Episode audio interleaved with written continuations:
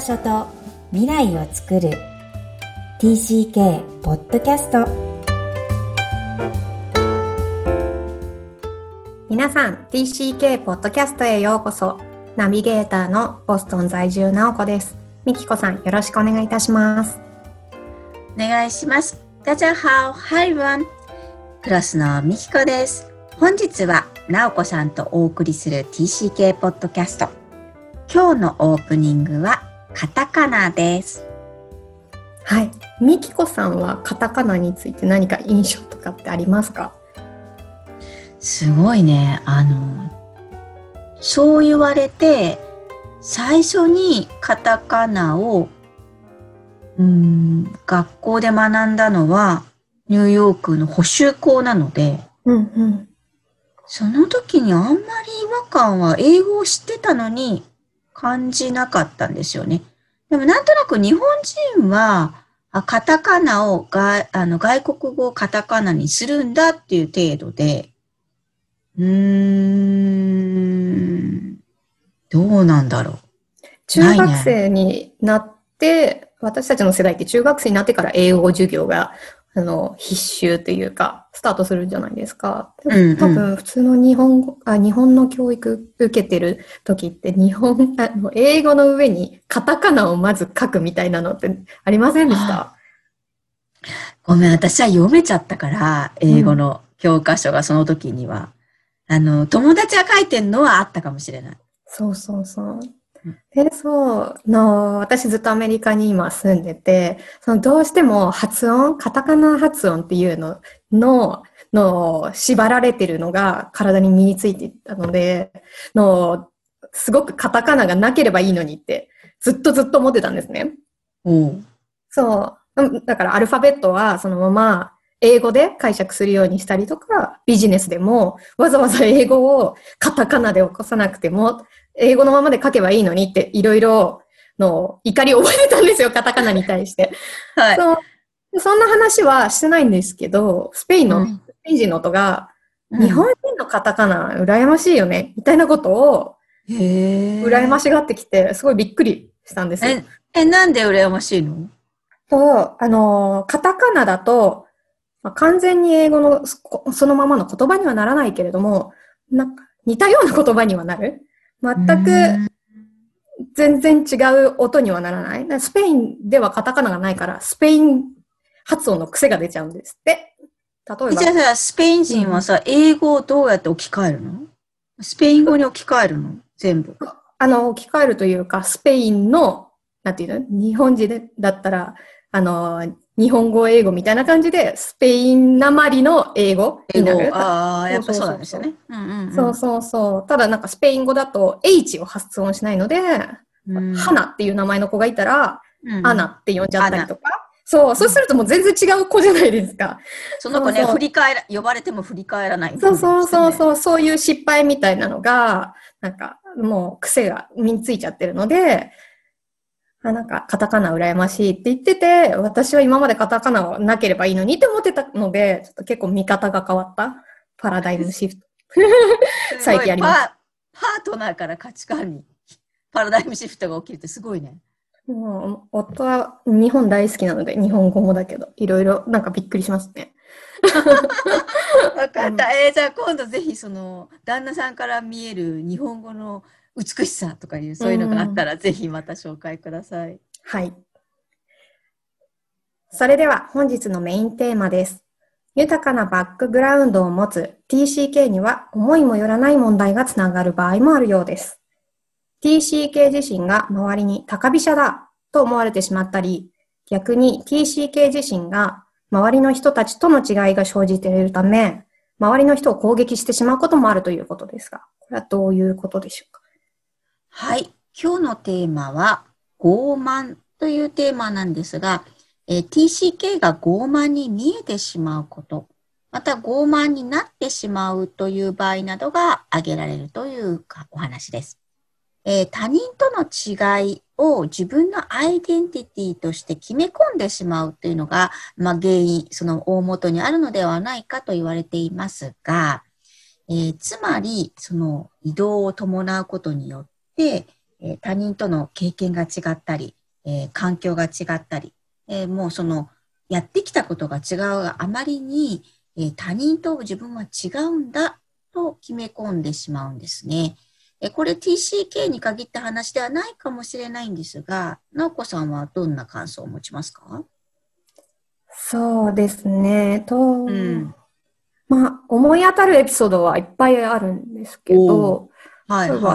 ばはまあ、私が海外に住む前、まあ、日本に住んでいる子供の時の話で、で、幼少期にアメリカに住んでいた帰国子女の友達がいて、い。うん。で、その子が、あの、遊んでる時に、私がカリフォルニアに住んでた時、大きな家に住んでて、バービー人形の大きなドールハウスをおばあちゃんが買ってくれたのよ、みたいな話をしてて、その時は、あー素敵みたいな反応したと思うんですけど、本当？したんだ。偉い。ああ、でも、今でも、あれ、あれ何だったんだろう自慢だったのかなどういう意味だったんだなって、ちょっともやっとしてたけど、今考えると、あ、その子にとっては、ただ懐かしい子供時代のエピソードをシェアしてくれただけなんだと思うんですけど、それがなんか、じあの、海外生活してない人にとっては自慢、ただの自慢に聞こえてしまったりするんだろうなって思ったのが覚えてます。そうなんですよね。不思議に、だからどんどんどんどん自分の話ができなくなったっていう記憶が私にもあります。うんうん誰も否定したつもりはないし、なんか空気感が違ってくるっていうか、うんそのドールハウス本当に笑ったんだけど、私の場合は多分そのお菓子が言いたくて、えー当時、だから輸入品のお菓子とかなかったし、もっと言えばあの、私タコスが大好きで、うん。アメリカの給食に出てるんですえよね。ーうんうん。だから自分の中では給食の思い出なの。日本で言うと何が思い出、なんかな名古屋か私たち、あの、なんとか麺があったんじゃない、そういう そうそうそう。うん。それが給食に出るか出ないかっていうのが、うん。私の中ではタコスが思い出なのね。うん。タコスは絶対、あお弁当を持って、あの、ランチボックスを持っていかずに、うん。給食買う、カフェテリアで買う？っていう、そういう感覚をただ喋りたいんだけど、タコス自体がまだ知られてなかったし、うん。うんその、タコベルっていう、こう、ああの、あの、こっちではマクドナルドくらいのチェーン店ですけどね。そうそうそう、なんだけど、私がもう高校の時に実は名古屋の新玉という場所がありまして、うん新玉に1店舗できたんだよね。大興お奮だ、大興奮だったみたいな。それぐらいこう懐かしさがあって、今の話聞いてもそのドールハウスの子はタコベルがあるとかドールハウスがあるっていうのを言いたかっただけなんだけど、周りからはへーっていう、へーっていう感じが、あ、すぐに TCK は周りにカメレオンのようにわかるので、あ、受け入れられてないっていう感覚が、私の場合は敏感で、あ、なんか言ってはいけないことなんだ。勝手にもちろん理解したんだけど、そういう感覚が増えてしまうっていうのは、実際本当にあるんだよね。うんどう、うんありますよね。ああの、その、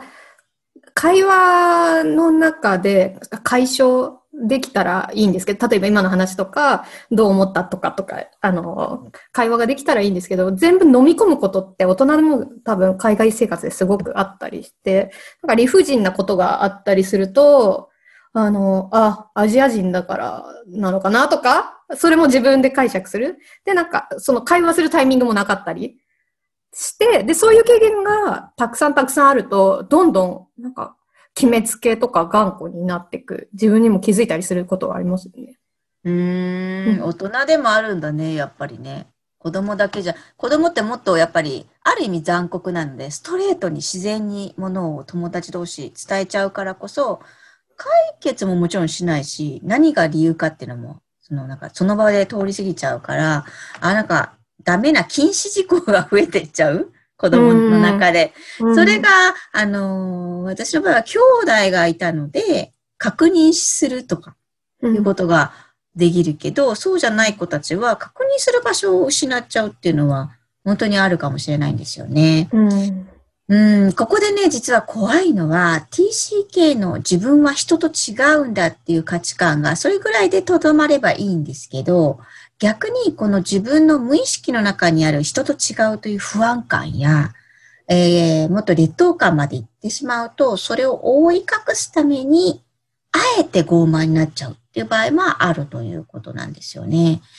実際私のエピソードでなんか考えてみようと思ったんですけど、なかなかなくって、ひょっとしたらでも外には、あの、妙に言わないっていうことが逆に傲慢になってたりとか、するのかなっていうのも、うん、なきにしもひょっとしたらあらずかなとは思うんですけど、なんかこう、移動がもたらす傲慢になる例とかあります？なおこさんの方で。